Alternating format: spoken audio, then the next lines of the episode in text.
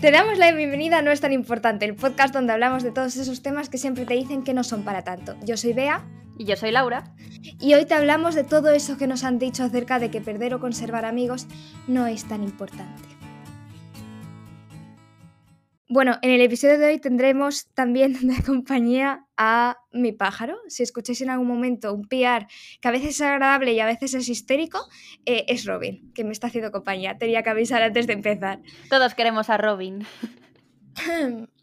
Pero bueno, Laura, el episodio de hoy viene un poco de, las reflexiones que, que, se colaban de vez en cuando en nuestras conversaciones, ¿no? Del día a día, acerca de cómo concebimos ahora las amistades y la diferencia con respecto a cómo las concebíamos cuando éramos niñas, cuando fuimos adolescentes, en el colegio, en la universidad, en el instituto, etc.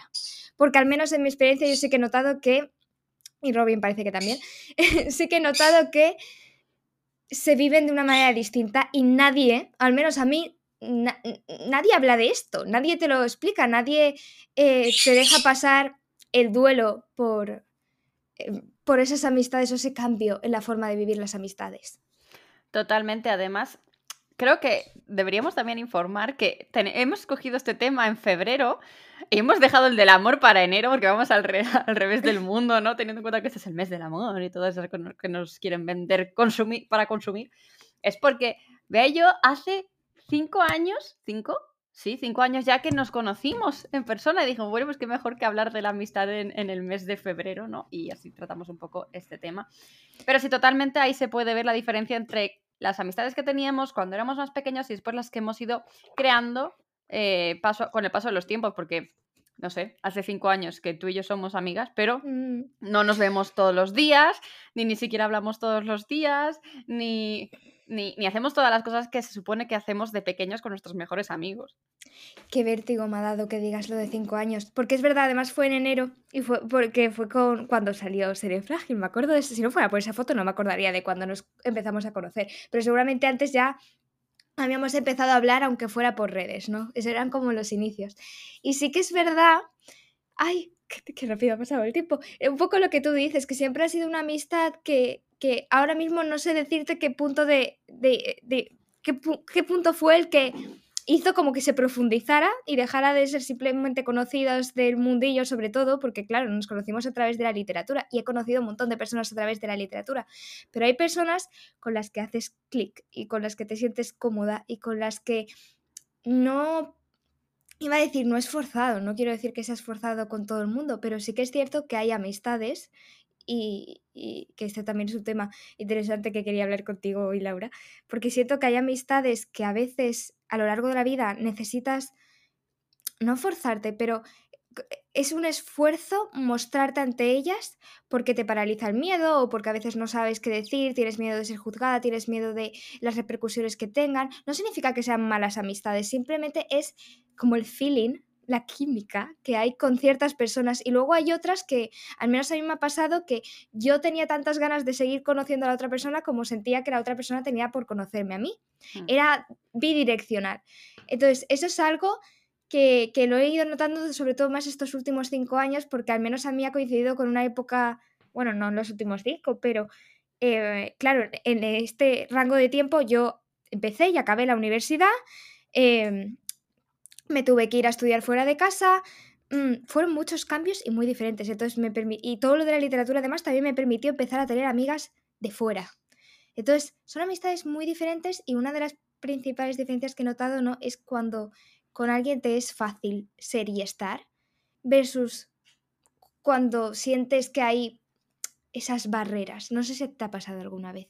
Sí, que al final estás eh, por, con las de toda la vida llega un punto en el que a veces puedes sentir que es como una rutina, es como que tienes que estar sí o sí, ¿no? Y, y, al final, no sé, es que es como... A veces no tienes nada que hablar con esas personas, a mm. veces eh, no tienes eh, ya cosas en común con esas personas y aún así te obligas a, a estar con ellas, a hablar con ellas, a pasar tiempo con ellas. Y, creo que es algo que a mí me ha tocado mucho las narices, porque parece que si no vas detrás de esas personas constantemente, se olvidan de ti, se olvidan de que existes o empiezan a dejar de contar contigo para ciertas eh, cosas, ¿no? Y el problema aquí es que yo creo que es muy fácil mantener estas relaciones que suelen surgir sobre todo en estudios, universidad, colegio, instituto o incluso el trabajo, mientras estás eh, en el colegio, instituto, trabajo, universidad, pero en el momento en el que lo dejamos, pues obviamente esa relación se va a enfriar porque no estás todos los días, o sea, no estás esa relación se ha construido a base de verte todos los días, a base de hablar todos los días, de eh, compartir ciertas cosas todos los días, pero en el momento en el que tú dejas esa situación a un lado, no puedes seguir con esas eh, rutinas y con... no puedes seguir todo igual. Por lo tanto, hay notas cuando hay amistades que se pierden simplemente porque parece que has perdido interés en ellas o, te, o, has perdido interés en ellas de verdad, o sea que no pasa nada. Pero es, complicado en general. Me, estoy quedando. Hoy estoy un poco espesa, ¿vale? No, no, de, de, hecho lo has dicho muy bien. O sea, yo creo que con esto es importante y a mí me costó mucho no demonizar o no catastrofizar a veces el distanciamiento o la pérdida de, amistades, que es un duelo muy duro y pasa por todas sus fases. Habrá una, habrá una fase de, de negación, de intentarlo muy fuerte, que es un poco lo que tú has dicho, pero es verdad que a veces hay personas en nuestra vida que nos unen porque compartimos proyectos, propósitos, momentos, y que cuando todo se pierde no significa que haya algo malo en ti, no significa, como decíamos también mucho en el podcast eh, del mes pasado, que tú seas el problema, ni que la otra persona lo sea. Porque hay veces que sí que hay amistades que em, con el tiempo te das cuenta de que son de que tenéis ciertas incompatibilidades, que bueno, de eso ya veremos más adelante. Pero hay otras que simplemente el tiempo, las circunstancias personales hacen que notes que se va enfriando y que las cosas que antes eran fáciles, era fácil abrirte, era fácil hablar, era fácil que surgieran temas de conversación, ahora de pronto eh, duele porque notas que no es lo mismo y es un duelo muy duro porque es, eh, en psicología hay un término que se llama los duelos desautorizados que eh, la primera vez que yo lo escuché eh, me, mm, tuvo todo el sentido del mundo y me sentí como muy vista, porque de hecho hace referencia a todas esas cosas que no está bien vista que expreses el dolor del duelo o bien porque no se reconoce o el vínculo que tenías con la otra persona, que sería este caso, porque parece que o no se reconoce el dolor, más que el vínculo, claro. El vínculo sería, por ejemplo, cuando se habla de, aquí me estoy yendo de temas, pero de, de los abortos. La gente mm, niega que o sea, desautoriza un poco ese duelo porque la persona no estaba físicamente, bueno, no estaba, por, por, por las circunstancias. Y con el duelo de las amistades, como no hay una pérdida física real, por decirlo así, que no significa que haya una pérdida, porque el duelo es cualquier sensación de pérdida, también se desautoriza mucho, porque mm, como que se espera que sí, tras una ruptura, cuando se pierde un vínculo de ese tamaño, lo estáis pasando mal, pero parece que cuando un vínculo también se pierde, pero de forma más paulatina o em, sin malos, sin problemas de por medio o un vínculo de otro tipo, no se pueda expresar o no se pueda hablar o no se normalice tanto que, esto duele y, mucho. Porque además em, las amistades es que son, son cosas muy importantes, eh, son lo que nos mantiene es que decir vivos, vea, qué exagerada, pero quiero decir, esos vínculos que hacemos con otras personas y más en épocas eh, tan importantes cuando crecemos, cuando mm, descubrimos el mundo juntos, ¿no? Muchas veces con esas amistades, porque sobre todo estoy pensando ahora en lo que tú decías, ¿no? Del cole, de la universidad, que son las primeras, los primeros duelos que creo que la gente encuentra, porque son los primeros cambios. Eh, duele mucho porque lo que has compartido no te lo va a quitar nadie y la idea de que eso no se va a repetir es otra pérdida más. Entonces, creo que tampoco, no hay que pero es una pérdida que no te tienes que culpar, porque hay veces que también, eso, a eso venía lo de no demonizar o catastrofizar, sino que muchas veces hay unos intentos tan fuertes por intentar recuperarlo, por quedar incluso cuando no estás a gusto, por forzar algo que no tira, que, que te culpabilizas mucho, pero hay, hay veces que las personas están en nuestra vida durante un periodo de tiempo y nada ni nadie ni te va a quitar todo eso que, se ha construido juntos. Y está bien a veces también que haya personas que estén durante momentos de nuestra vida, se quedan con nosotros siempre. Y quién sabe si volverán, si no, si tal. Em, a mí me alivia mucho pensar en eso de, y ya me callo que me estoy alargando mucho, de no has conocido todavía todas las personas que te van a querer. Porque cuando estás pasando un duelo por una pérdida así, te sientes muy sola muchas veces. Sobre todo si era alguien muy importante para ti y pensar en la propia naturalidad de los vínculos y que la pérdida de unas relaciones no significa que no puedas crear nuevas o, que, o recuperar otras o que, ahora esto está así no significa que vaya a ser así, siempre, al menos a mí me consuela mucho. Yo quería sacar, eh, abrir el melón de que yo, por ejemplo, no soy una persona muy sociable, vamos a decirlo así, ¿no? En el sentido de que a mí, eh, yo no necesito estar eh, quedando todas las semanas, hablando todos los días o, todo, o tener un horario de decir, uy, hoy no le he hablado Menganito, será mejor que lo haga, no vaya a ser que se enfade, ¿no? Entonces, yo no soy una persona muy sociable, soy más bien de me gusta estar en casa y, y no me hace falta, es, soy muy solitaria, vamos a decirlo así. no me hace falta estar con otras personas para sentirme bien y realizada, no me hace falta eh, coleccionar amigos, no me hace falta, porque también creo que se ve mucho como esa necesidad de tener muchísimos amigos todo el tiempo, con esa necesidad de, eh, como si fueran Pokémon, ¿no? En las primeras generaciones de hazte con todos, ahora es un poco más chungo. Eh, entonces, creo que también está bien decir que si a ti, si tú eres una persona que tiene un amigo, dos, o tres de los buenos, luego están hablando ya de conocidos, porque tenemos la absurda manía de llamar amigo a cualquier persona.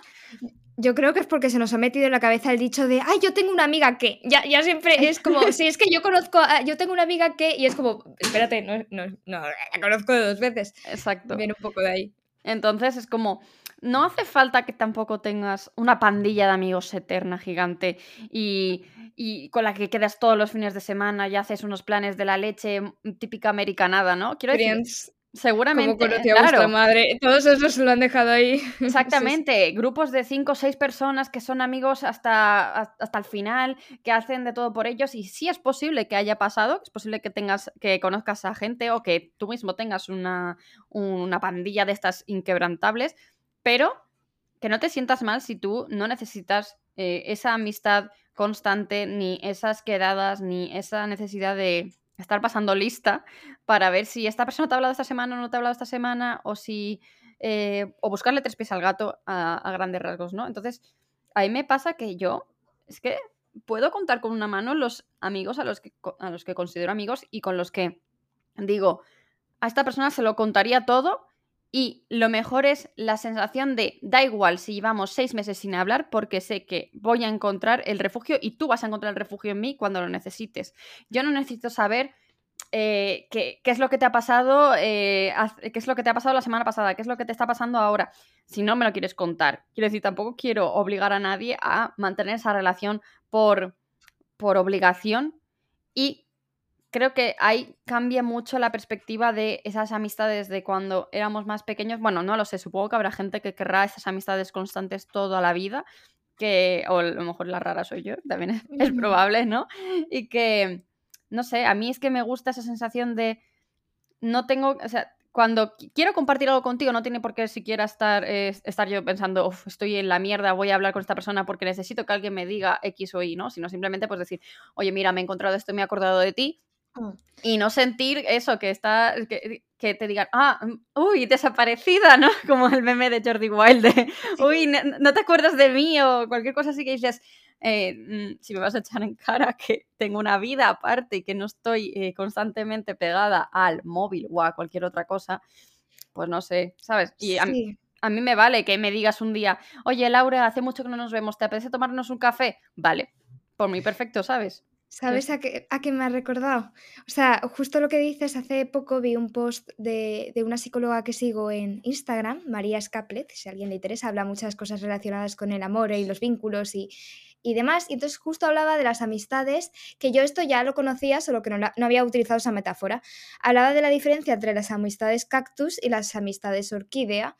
Soy eh, un cactus. Eres un cactus, efectivamente, porque hablaba de que es natural que haya personas que tiendan más las amistades cactus son aquellas a las que no necesitas una atención constante, Mientras que las orquídeas sí que requieren más atención o tienen otro tipo de necesidades. No significa que una persona sea mejor que otra, pero lo importante, y esto es lo que hablábamos antes, yo decía de, es que a veces hay incompatibilidades en cómo, en la forma de ser. Y la forma de ser, yo donde más veo ese tipo de incompatibilidades es o bien en lo de extroversión introversión, cuando tú dices lo de no tengo necesidad de salir o soy muy solitaria o de plan estar, habrá gente que necesite más actividad y otras que menos. Y entonces a, veces eso puede chocar. Pero una de las grandes incompatibilidades justo en el campo de la, de la amistad es sobre la necesidad eh, de, de contacto y para ello creo que es importante ajustar expectativas y conocerte a ti y conocer bien a la otra persona.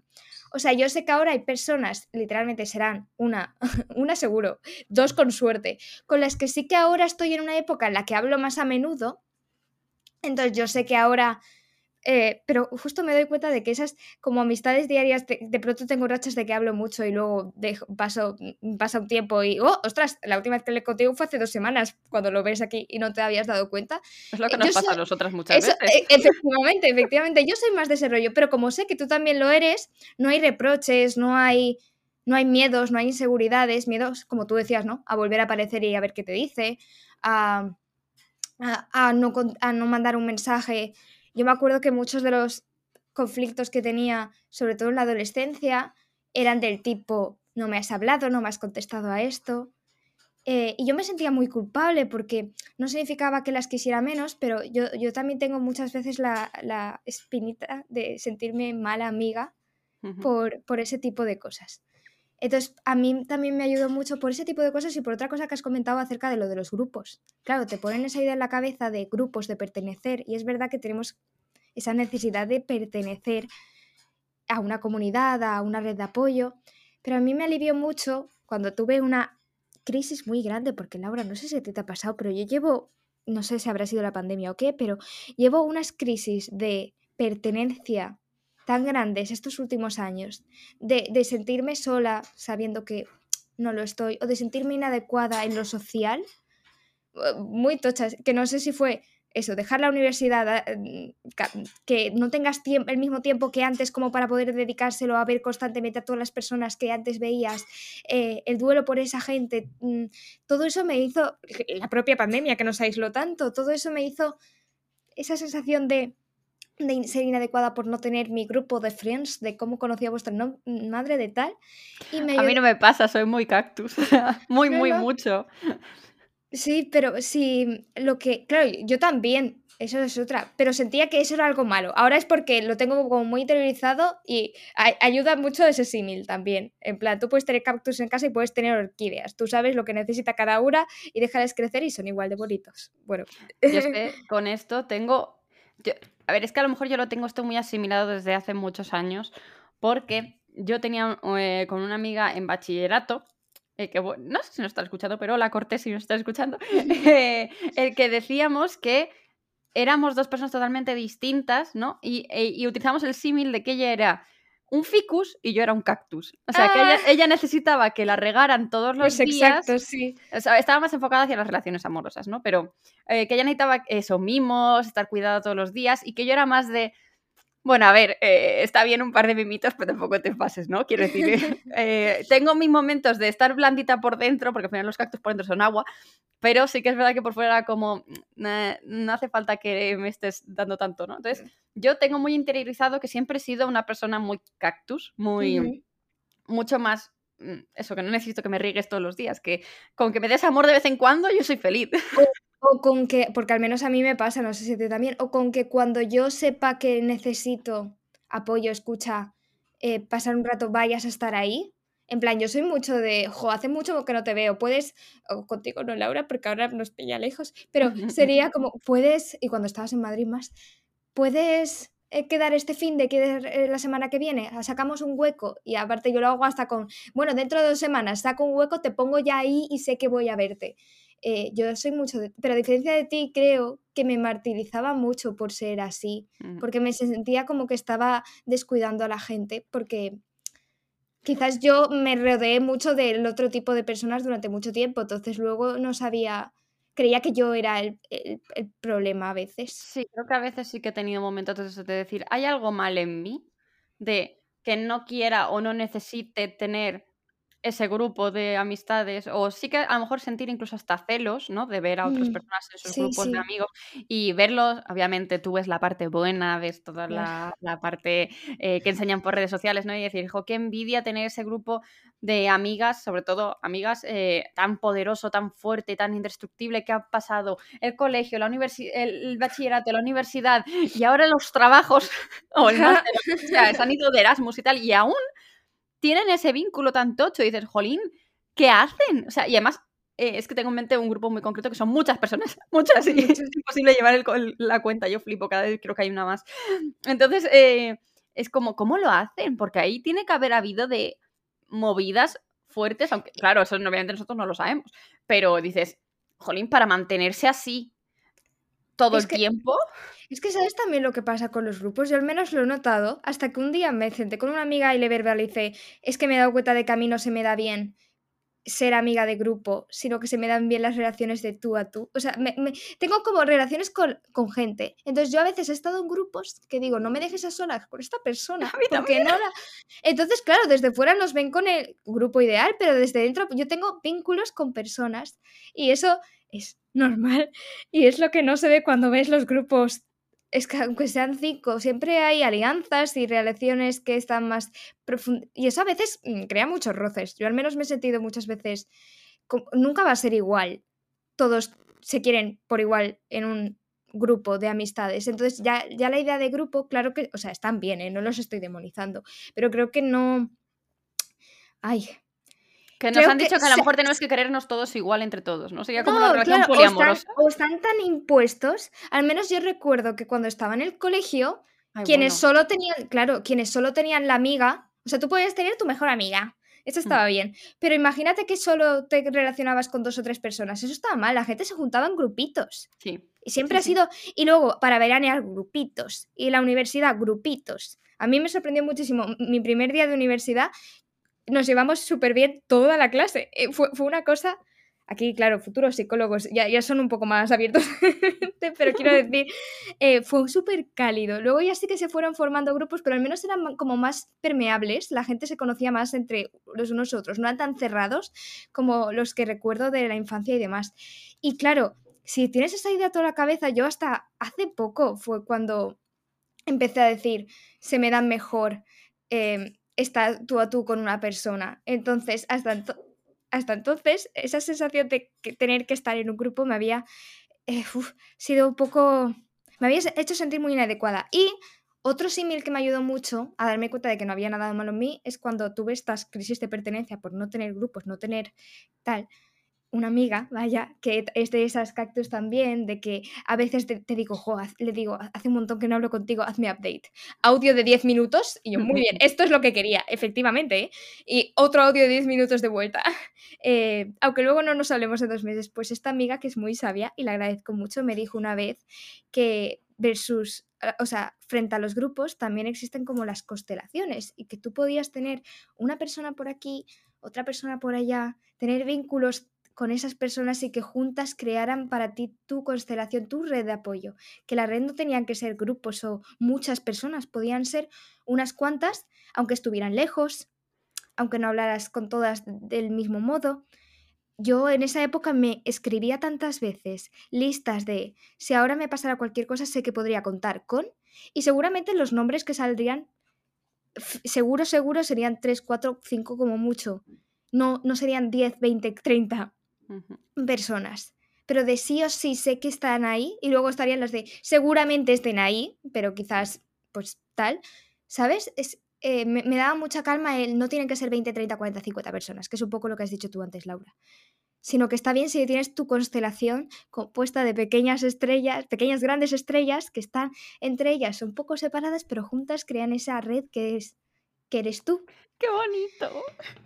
Yo, espera, que me voy a recuper- recuperar del momento soft antes de, de Ah. sa- de sacar el, el término este, porque aquí vengo un poco dragona, ¿no? A Em, a ver, has mencionado un término que a mí me saca, me, me- me cabrea mucho, pero me cabrea por cuestiones personales, ¿vale? Entonces, el término mejor amiga Mm. lo he odiado toda mi vida.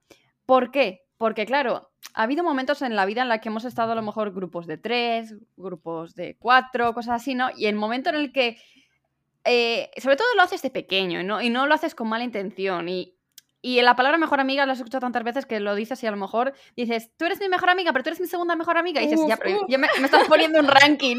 Tampoco Ya. me gusta, ¿no? Qué Entonces, flashbacks me has dado con ese. Eres mi segunda mejor amiga. O- Ah, sí, Sí. sí. No, a mí el hecho ese de mejor, o sea, me, me repatea muchísimo porque me, me hacía sentir menos que otra persona y ahí empezaron ya las comparativas que seguramente hoy en día me hacen mella y seguramente hoy en día Uf. son las que tengo que tratar con mi psicóloga porque era eh, el término mejor, ¿no? Eh, eh, solo en la parte mejor, porque igual que pasa con el resto de cosas. Esta persona es mejor que yo, esta persona, y sí, seguramente sea mejor que yo, pero yo no tengo por qué sentirlo como que es algo malo para mí. Y esto es lo que me pasaba cuando me- alguien me decía, o incluso cuando alguien me decía que yo era su mejor amiga, pasaba poco. Mm. eh, porque tampoco he sido nunca la, la best friend de, de casi nadie, ¿no? Em, me sentía mal por, por a otras personas que decía, ¿por qué estás poniéndome a mí la etiqueta de top 1 o te estás poniendo esa etiqueta de top 1 y yo qué hago diferente para no ser tu mejor amiga? Que entiendo que luego hay feelings, que te puedes llevar mejor o peor, pero no entiendo... eh, joder, me va a crucificar mucha gente porque este tema una vez lo saqué por. Twitter y ¿Te casi crucificaron? Yo de hate que dije, bueno, aquí estoy a salvo, aquí poca gente comenta, así que bueno, yo voy a decirlo. Eh, no sé, me parece feo, me parece una- eh, feo en comparación con otras personas que están poniendo también todo su, Claro. su amor en ti, está poniendo todo, está ofreciéndote el mismo eh, tiempo, está haciendo todo lo bien que puede. Eh, luego, no te digo que sean, si son amistades que a lo mejor pues contigo tienen roces y demás, ahí te digo que pues obviamente no. Pero cuando estás con dos personas que están haciendo exactamente lo mismo, que sí que entiendo que puede haber eh, variaciones y demás, pero que le digas a la otra, oye, esta es mi mejor amiga, Hombre, es que yo creo que eso viene de pensar que el amor que puedes, sobre todo cuando eres más pequeña, que, que el amor que tienes tie- eso, pues es como si fuera algo físico, de, vale, si tengo eh, tres monedas, le puedo dar dos a esta persona y una a esta otra. No sé por qué he pensado en monedas, pero bueno, es como si fuera que lo pudieras contar. Mm. Entonces no se entiende que tú, las relaciones que tienes con otras personas, son cada una única. Y además la forma de querer es muy diferente. Eh, eh, igual que cada persona es distinta, cada relación es distinta. Ahí es cuando, ¿cuántas veces hemos hecho ya hincapié en este podcast en no existen personas tóxicas, son las conductas, son las relaciones, son tal? Es como si se creara un nuevo ente, que es el vínculo que tenéis. Y no lo puedes medir porque es diferente a cómo será con otra persona, con otro tal. Entonces, el tema de...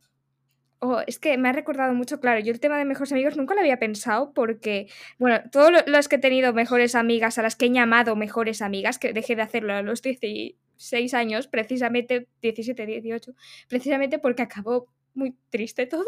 Porque claro, cuando tienes a alguien en mejores amigas el, em, y les fallas, entre comillas, o, la lo- morena, vamos. Claro, o, o la- se distancia tal, te queda ese supuesto vacío. No sé si me explico. Entonces, eh, fueron amistades que como todas, pues con el tiempo cambiaron de forma y dejaron de ser mejores amigas, pero como se pone esa mejor... Ah, no sé, yo siento que la única persona a la que he llamado con lícitamente mejor amigo fue el que después acabó siendo y sigue siendo mi, mi pareja, porque tiene todo el sentido que obviamente sí, no, no hago un ranking, pero personas a las que quiero y a las que in- o sea, con las que me divierto, me lo paso bien y invierto mi tiempo, obviamente mi pareja va a ser mi mejor amigo en ese aspecto. Pero fuera ya hace mucho que no, claro, ya no, no lo concibes como un ranking, sino como personas que están ahí para ti y tú estás ahí para ellas. Sí, totalmente. Sí, el caso es que yo no te digo que no tengas mejores amigos, pero es que también creo que si dices que todos son tus mejores amigos, Tienes buenos son amigos. amigos. Claro, porque en está. nombre de mejores, claro, son buenos amigos, son grandes Exacto. amigos, son... Oh, no hay Es uno. como si dijeras que los amigos eh, en general son tus conocidos y luego les das el plus de ser mejores amigos a los que, con los que de verdad tienes esa confianza y esa gana. Creo que la culpa de esto es de Facebook. Puede ser, ostras, sí. De Sí, lo de agregar a los amigos y todo el rollo, pues de- se perdió esa connotación Es de verdad. conocidos para pasar a ser amigos para todo. Siempre Ay. somos amigos. Pues sí. Sí, sí. Y justo también hablabas de, a mí me ha pasado mucho eh, cuando hay grupos de, yo lo he visto en grupos de tres, pero es un poco de la mano con lo que decía antes de, yo he estado en grupos en los que me juntas con fulanito y no sé de qué hablar y no estoy cómoda. Pero a veces cuando, al menos antes, yo sí que recuerdo, eh, te, formaban muchos grupitos de tres. Y eh, yo tengo una herida con los grupitos de tres que estoy trabajando en ella porque es lo que decíamos de nunca va a ser igual los vínculos que se tengan con cualquier persona. Y cuando de pronto notabas, de, tres o de cuatro, ¿eh? grupos en los que te estabas y notabas que de pronto ellas o ellos estaban más unidos entre ellos que tú y te sentías la que sobraba con la que no contaban. Al menos a mí me ha pasado de lo típico de, wow, me acabo de enterar de que habéis quedado porque lo he visto en redes sociales y, ouch, eh, ha dolido un poquito, sé que estoy ocupada o lo que sea, o no queréis preguntar por no molestar, pero de verdad que me hubiera gustado estar. Y entonces vas viendo que, al menos a mí me ha pasado que van, van creando esos lazos, ¿no? Porque van estando juntas, tú te tienes que ir, tú tienes, otras cosas, o estando juntos, y tú te vas quedando atrás y es doloroso porque no es culpa de nadie, de nuevo. No puedes medir ni elegir el grado en el que te vinculas o estás a gusto o estás cómodo con otra persona. Pero sigue, es más fácil compararse cuando erais un grupo más cercano y luego hay como esas alianzas, esas triangulaciones, ¿no? Que se dicen de dos contra, contra, aquí no es contra, pero dos versus una, o tres versus una, o dos versus dos, si se van separando.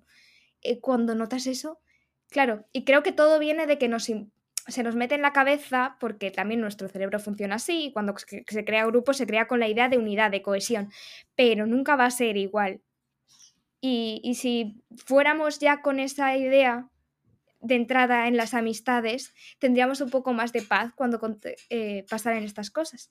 Pero al menos a mí ha sido la típica cosa que, cuesta mucho lidiar porque te, comparas. Es, otra vez volver a la comparación que decías con uno de mejores amigos, volver a... Uy, y es otro duelo ahí. Sí, sí, totalmente. O sea, el hecho de, ese de estar en un grupo que antes tú sentías de una manera y de momento dices, no sé qué ha pasado, pero ya no, ya no pertenezco aquí, ¿no? Mm. Aunque sí que en realidad no haya nadie que te diga nada, ni, ni nadie te está diciendo, oye, eh, vete a tu casa porque no pintas nada. Pero sí que es verdad que pues hablan de temas que tú a lo mejor o, no te interesan o... tú no estabas ahí. O sea, yo empiezo a notarlo cuando empiezan a contar. Eh... que tú no estás y dices. Sobre todo me fastidia mucho cuando te dicen lo ah. de. Eh, ¿Te acuerdas cuando.? Ah, no, tú no estabas y es como. Hombre, a mí no me ha pasado tan así, pero sí que me ha pasado de que de pronto empiezan a hablar de un tema que tú no te estás enterando porque es como, oh, vale, esto fue lo que hablaron cuando pasó esto, o hablan de algo como si tú lo supieras y no estabas ahí. Mm. Eh, son, pequeños duelos. Y luego, aquí yo creo, antes cuando estábamos hablando antes, principio, quiero mencionar que eh, cuando esto ocurre también debemos tener en cuenta lo que estábamos mencionando de que la vida avanza y que seguramente si tú no puedes quedar con esas personas y las otras personas quedan por sí, no pasa nada porque tú estás avanzando en tu vida y estás tomando los caminos que tú quieres tomar. Si yo no puedo quedar con la gente porque ahora mismo soy autónoma y trabajo 20 de 24 horas al día y no puedo quedar con la gente como quedaba antes, pues yo estoy tomando esa decisión de eh, escoger el eh, trabajar y luego poder dedicarle a las relaciones sociales menos tiempo del que le dedicaba antes. Estás poniendo em, una lista de prioridades que tú puedes cambiar si no te gusta. Quiero decir, si tú, eh, bueno, en el caso de ser autónoma, pues a veces no te queda otra, ¿no? Pero si pongamos en mi caso, si lo que quiero es reforzar mis habilidades, si mis relaciones, si quiero volver a mis relaciones amistosas o que hacerlas crecer, etcétera, pues yo puedo decir, oye, pues en lugar de trabajar 20 horas, voy a trabajar 16, aunque gane menos dinero, aunque me cueste más X, y voy a dedicarles esas cuatro horas restantes a em, pasar tiempo con otras personas o reforzar amistades.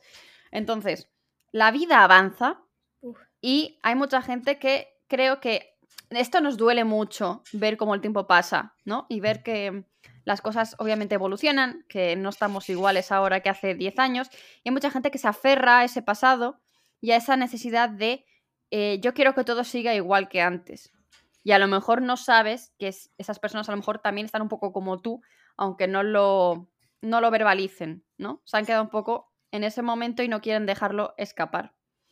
Así que ya, te dejo seguir con... No, no, no. Eh, justo iba a decir un poco lo que estabas explicando tú, de que esto es diferente. O sea, primero, lo que decías de, de que ser adulta, vaya entre todas las cosas mm, estupendas y maravillosas que vas descubriendo conforme creces, nótese la ironía, está el, darte cuenta de que ya no tienes ni las mismas facilidades ni el mismo tiempo para poder con todo. Es como si tu vida fuera un quesito y tienes que dedicar X% por ciento de ese quesito quesito, entiéndase como en el trivial. Ese X% del quesito, obviamente tienes que hacer las tareas de casa. Otro al trabajo, otro a tu pareja o a tu familia, otro entonces a las amistades, otro a los hobbies. Y, y son prioridades y son gestionar muchas cosas y que ya no es tan fácil porque ya no tienes como la obligación de sí o sí vas a tener que ir al colegio y vas a verlas, sí o sí vas a tener que ir al trabajo y vas a verlos, sí o sí vas a ir a la universidad y vas a verlos, sí o sí os vais a reunir aquí porque os toca ya hay más frentes abiertos. Y frente a eso, quería hablar de, que, que, no, que, haya ese distanciamiento o ese enfriamiento o ese... Eh, que a veces haya épocas en las que no puedas quedar, no puedas verlos, no puedas estar tan presente. No significa que seas mala amiga o mal amigo. Tú no estás haciendo daño a nadie y es diferente a, o sea, antes también cuando hablábamos de cactus versus orquídeas, claro, esto puede hacer sentir de que mm, tú, si eres una persona que mm, pasa de hablar con la gente o que no le pregunta qué tal está, tal, es que eres malísima y no la tienes en cuenta y también tienes que estar ahí para tu amigo, ¿no?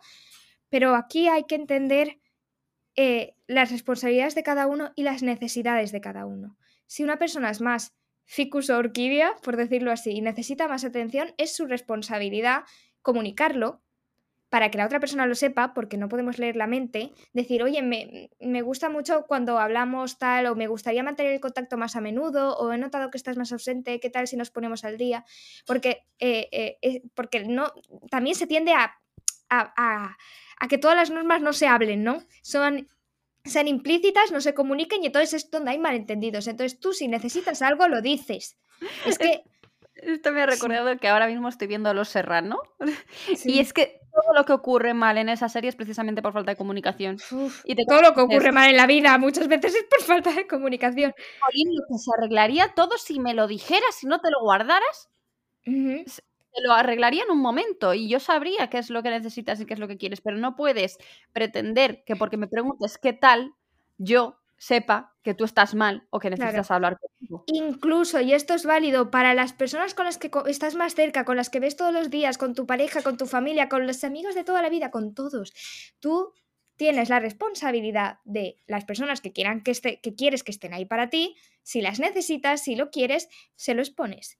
Y ellos tienen la responsabilidad, o sea, si yo ahora le dijera a una persona mm, esto la otra tiene la responsabilidad o la elección de o bien negociar un punto en el que las dos estéis cómodas. Si es una persona que es que, mira, yo en llamarte todos los días no puedo.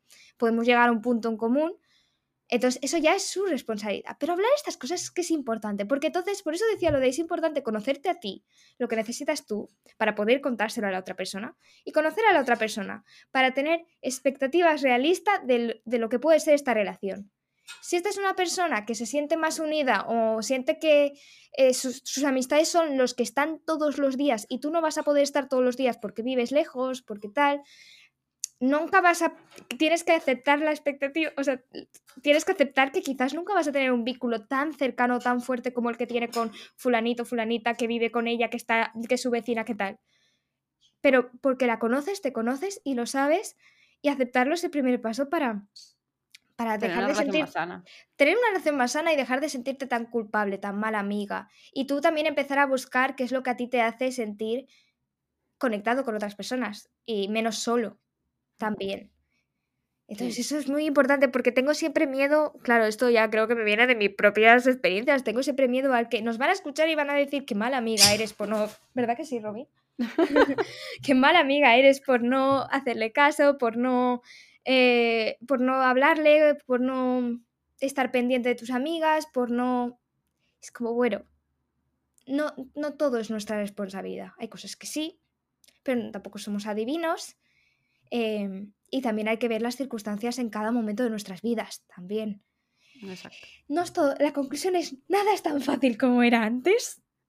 Y ojalá todas las cosas fueran como, o sea, ojalá no, ¿eh? porque la nostalgia es muy engañosa, ¿vale? Y tendemos a recordar las cosas siempre mejor de lo que somos. Es como el efecto que decías tú de las imágenes de Instagram, de que vemos estos grupos maravillosos y los comparamos y tal, y no es oro todo lo que reluce, y no siempre es así, y no pasa nada. O sea, la conclusión, no, no pasa nada. Ay, entonces sí, ese tema cala.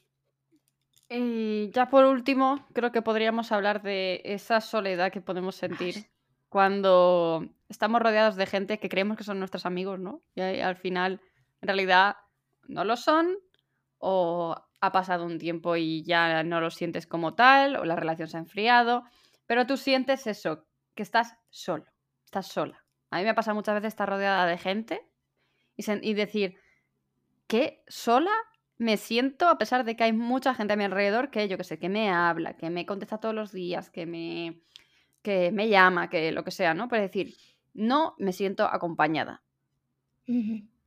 Pues ah, mira, esto me recuerda a mí una de las cosas que más me impactó hace un tiempo y que de hecho como buena escritora luego lo acabé volcando en una novela porque en las voces del lago, por si alguien tiene curiosidad, en una escena en concreto, de hecho se menciona, porque me, me impactó mucho. Yo tenía un amigo, entonces, que era el típico súper em, extrovertido, que se llevaba bien con todo el mundo, encantador. Y, claro, yo lo envidiaba, yo siempre he sido la chica tímida en todos los aspectos. Y, me ha costado, me cuesta todavía, ¿eh? aunque tengo como la cara mm, pública de hablar en público, de, comunicarme y tal, no estoy tan cómoda como cuando lo que hablaba al principio, ¿no? Tienes ese feeling con una persona, conectas y te sientes cómoda, te sientes vista, te sientes pero hay veces que eso no ocurre. Entonces le, envidiaba mucho de ver mm, eso, que en redes sociales siempre estaba con gente, siempre estaba acompañado, siempre tenía planes, siempre... Y, y conforme nos acercamos más y fuimos más amigos, recuerdo que me dijo que, que realmente sentía que estaba rodeado de gente, pero que nadie le conocía de verdad. o sea, y que se sentía muy, o sea, no me dijo que me, se sentía muy solo, pero la forma en la que lo dije a mí fue como una ah, de la sensación de sentirte solo o desconocido a pesar de toda la gente que tiene a su alrededor. No creo que sea el caso ahora. Hace mucho que no tenemos contacto, pero em, obviamente tenía personas y el hecho de que estuviera hablando conmigo de eso es que se empezaba a abrir a otras personas, pero de esas 100 o, muchísimas personas que cada día veías a su alrededor eh, o con las que quedaba o con tal, no tenía esos vínculos igual de profundos los vínculos profundos realmente podemos contar con los dedos de una mano de verdad a la gente con la que los tenemos. Y a veces cuando esa gente nos falta, está lejos, cambia, nos hace sentir muy solos, porque seguimos teniendo vínculos y eso está bien. Es lo que decías de estar rodeada, pero es súper importante también sentirte no solo, o sea, sentirte, eh, esto se habla mucho, claro, yo ahora estoy pensando en en cuando se, se, trata esto en terapia también, ¿no?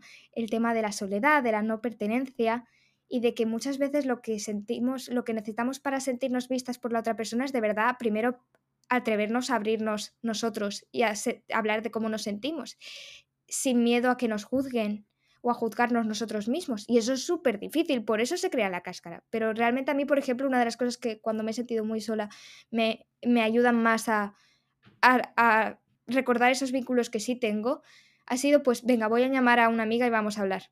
Voy a llamar por teléfono y voy a sentirla más cerca. Si tengo a alguien, venga, voy a quedar con ella a tomar algo. A gente que sé, porque hay veces que esa soledad viene de problemas con otras personas o eh, amigas que están en la situación rara y te hacen... Y claro, como te sientes, vuelves de quedar con estas personas como, en lugar de recargada, desgastada. Como que la pila social a mal, porque yo tengo pila social para todas las cosas sociales, pero, pero, te sientes como duro, ¿no? Y a veces lo que necesitas para reconectar es alguien que sí o sí sepas que es tu lugar seguro. Te estoy diciendo alguien, una persona, una sola, es suficiente. Que te ayude a volver a vincularte, a sentirte vista, no, a no sentirte juzgada. Yo te quería hacer una pregunta acerca de estas personas que buscan a tantísima gente a su, a su entorno, pero que luego no, no consiguen abrirse y es ¿Tú crees que lo que buscan en general es afecto que a lo mejor no le han podido dar en otras situaciones de su vida y que por eso necesitan tener... ¡Qué cara! Es que, vea, yo no estamos viendo las caras, ¿vale? Me ha puesto cara de, uy, no me hagas hablar. No, no, he puesto cara de, uh, que psicoanalítico todo. Es que aquí no se puede generalizar. Hay personas que realmente tienen una facilidad para para, o sea, que tienen mucho don de gentes y que de hecho no tienen esa sensación que estaba yo comentando. No es así todas las personas que conocen. O sea, hay gente que de verdad tiene mucha facilidad, que es gente encantadora, tiene mucha facilidad para la gente y de verdad construye vínculos bien, de afecto y sanos y todo. Y muchos, o sea, hay gente así. Hay otras que, que, que sí que puede venir de la, la necesidad de, de, de, cubrir una necesidad, vaya, la necesidad de cubrir una necesidad. Pero eso, hay algo que falta o que necesitan y quizás me la puede dar conocer a esta gente. O quizás no y estoy yendo por el camino equivocado y se dan cuenta muy tarde. No son todos los casos, o sea, hay gente que de verdad... Entonces, claro, mi yo más poética cuando pasó eso, por eso decía lo de lo metí en una historia, porque eh, desde el dramatismo, ¿vale? Digo, jo, esa es una de las sensaciones que más duelen. Parezco aquí súper... Quieres no nos conozcan de la faceta de escritoras, dirán, joder, vas a la herida. Y yo, bueno, sí, eso es lo que nos define un poco como escritora.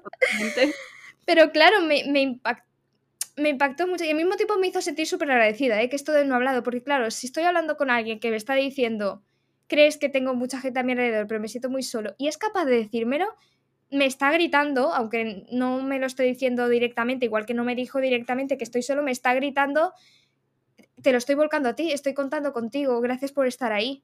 O sea, yo en ese momento me, me sentí, también sentí que se fortaleció mucho más ese ese vínculo y por eso digo que me parece tan importante que para sentirnos más cerca de otras personas, eh, sí, hay gente con la que tendrás conversaciones superficiales y del día y tal, y eso está bien. Si tienes esas expectativas está bien, pero a veces necesitamos siempre alguien con quien poder mostrarnos. Y eso no significa simplemente que, que cuando estés mal todos los días tengas que hablar. Obviamente vas a estar ahí a hablar para lo malo, pero alguien que sepas que se va a alegrar de tus, de tus cosas buenas, de tus buenas noticias.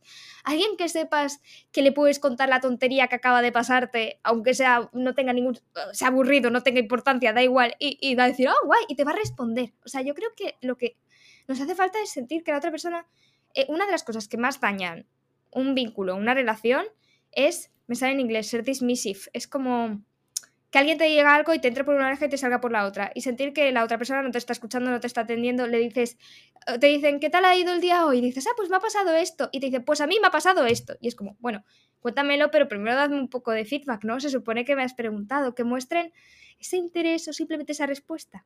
Que si le dices a alguien, mira ese pájaro de ahí, mira el pájaro contigo, en lugar de mirar al móvil o mirar a otro lado. Entonces, tener esa persona me parece y, muchas veces, claro, no todos, por eso decía, es que tu pregunta no se puede generalizar, pero muchas veces o algunas veces las personas están buscando eso, pero les falla el darse cuenta de que tiene que ser recíproco, recíproco por una parte y, y, tienen, tienes que tener esa capacidad para no tener miedo de comunicarte y de... Que no es fácil, ¿eh? Todas estas cosas, siempre que hablamos de estas cosas digo, jo, es que suena muy bien y en teoría suena muy fácil cuando hablamos de la aceptación, cuando hablamos de, eh, de creernos a nosotras mismas como en el último podcast. Todo parece muy fácil en la teoría y luego es mucho trabajo interno. Y yo estoy muy trabajada, es que claro, yo...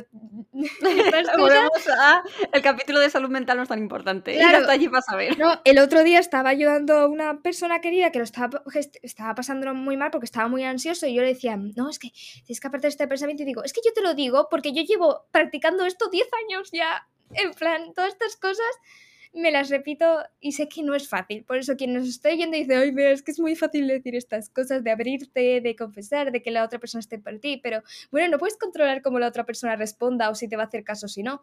Efectivamente, eso no depende de ti. Lo que, así que hay que valorar qué es lo que puedes hacer tú. Puedes abrirte, puedes probar a confiar, puedes ver cómo responde la otra persona y en base a eso tener diferentes ramas o formas de o sea, planes B, por decirlo así, de bueno, voy a probar con esta persona, voy a probar a hablar de este, ahora ya sé hasta dónde puedo llegar con esta persona, de hasta dónde me siento escuchada, etcétera, etcétera. Y de nuevo, Laura, he vuelto a contestar, eh, irme por las ramas con una pregunta. Es que conmigo tienes que ser concreta, no me puedes hacer estas preguntas. Pues espérate, porque falta pregunta del consultorio. Ah, sorpréndeme.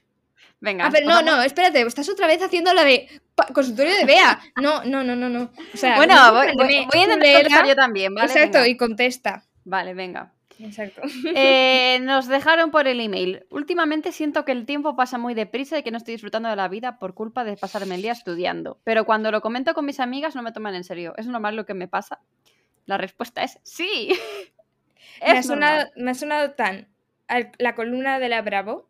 O sea, no, no, no, no, no metiéndome con la persona, quiero decir como el consultorio, literal pregunta de consultorio. Sí, sí. Pero bueno, sigue Laura, es normal. Sí, es normal totalmente. Es más, eh, está, yo creo que, no sé si está probado o no, pero yo diría que sí, que si hacemos eh, lo mismo todos los días, el tiempo te da la sensación de que estás constantemente en el mismo día, es como en un día de la marmota, marmota, constante, entonces sientes que el tiempo no pasa, sientes que, pero de momento miras el, calendario y dices, uy, hace una semana que estoy haciendo exactamente lo mismo, que estoy demasiado enfocada en X o Y, entonces sí, es totalmente normal que el tiempo te dé la sensación de que no pasa, pero pasa súper rápido y de que no estás disfrutando la vida porque estás muy eh, centrado en un tema. Es más, esto me pasa a mí, literalmente. ¿Quieres la explicación científica? Vale, es que, em, claro, eh, los recuerdos se consolidan. A ver, me lo, estoy diciendo de memoria, entonces si alguien me está escuchando y sabe más del tema, perdonadme si meto la pata. Pero lo que recuerdo, vaya, es que la sensación de pasar el tiempo nos pasa más rápido, como si no como si todo fuera un agujero negro, todo hubiera pasado más rápido cuando no creamos o no consolidamos recuerdos nuevos.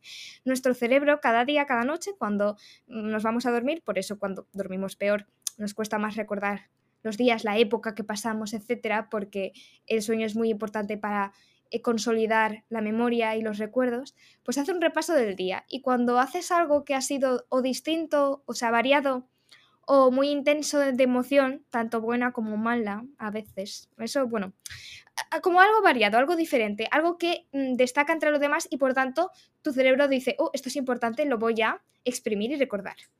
Entonces lo asimila. Y tú si piensas en tu vida, no piensas en días sueltos, piensas como en hitos, en momentos, en ¿qué hiciste el año pasado? Te vienen flashes de cosas diferentes, no te vienen flashes de la posición exacta en la que estabas el 18 de enero de 2021.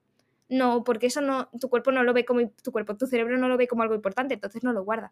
Si tienes la sensación de, jope, el tiempo está pasando muy rápido, primero, no te alarmes, no pasa nada, no, no te estás quedando sin tiempo, hay tiempo, por Dios. Muchos de, la mayoría de nuestros oyentes eh, nos queda tres cuartos de vida fácil. Em, tenemos décadas por delante. Hay ya hemos malgastado un cuarto. No digas eso, Laura, es que esa no es la, esa, esa, esa no es la actitud que queremos. Estoy diciendo, no hay prisa, no tengas prisa, hay tiempo.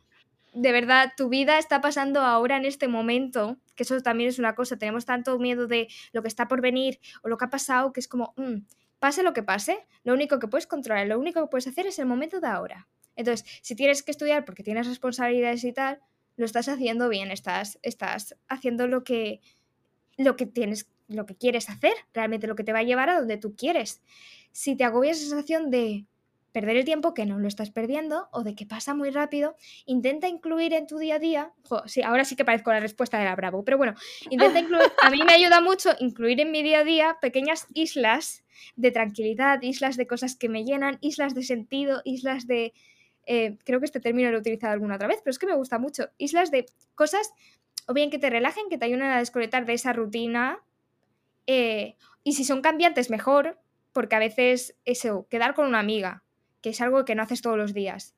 Em, irte a una cafetería nueva, incluso a mí me ayudó mucho cuando estaba estudiando, me voy a ir a la biblioteca en lugar de estar en casa, días sí, días no, tal, y yo no soy una persona de irme fuera, la verdad, a estudiar o escribir, esas cosas no me van, yo me quedaba en casa, pero a veces lo hacía porque sí, mm, para variar. Entonces, primera cosa, variar, eso para la parte más neurológica. Segunda cosa, por de verdad, mm, tenemos tiempo. Lo importante es el ahora y el ahora no te lo va a quitar y está pasando para todos al mismo ritmo. Si tenemos esa sensación, suele ser más la angustia o la ansiedad que, una percepción real. Yo, por ejemplo, como entre semana no puedo variar gran cosa, intento que el fin de semana sea diferente en algún pequeño detalle, ¿no? Pero sí que es verdad que a mí, por ejemplo, me pasó el año pasado que ahora en diciembre, cuando tocó hacer como un poco de ese eh, rewind del año, ¿no? Yo pensé dije, no recuerdo qué estaba haciendo en enero, febrero, marzo, abril, mayo. empecé a tener como esa mm, sensación de que estaba haciendo cosas a partir de septiembre, que fue cuando volvieron las ferias de libros, las firmas, las presentaciones y todo eso, que era lo que me hacía salir de esa rutina, de esa eh, monotoneidad, ¿no?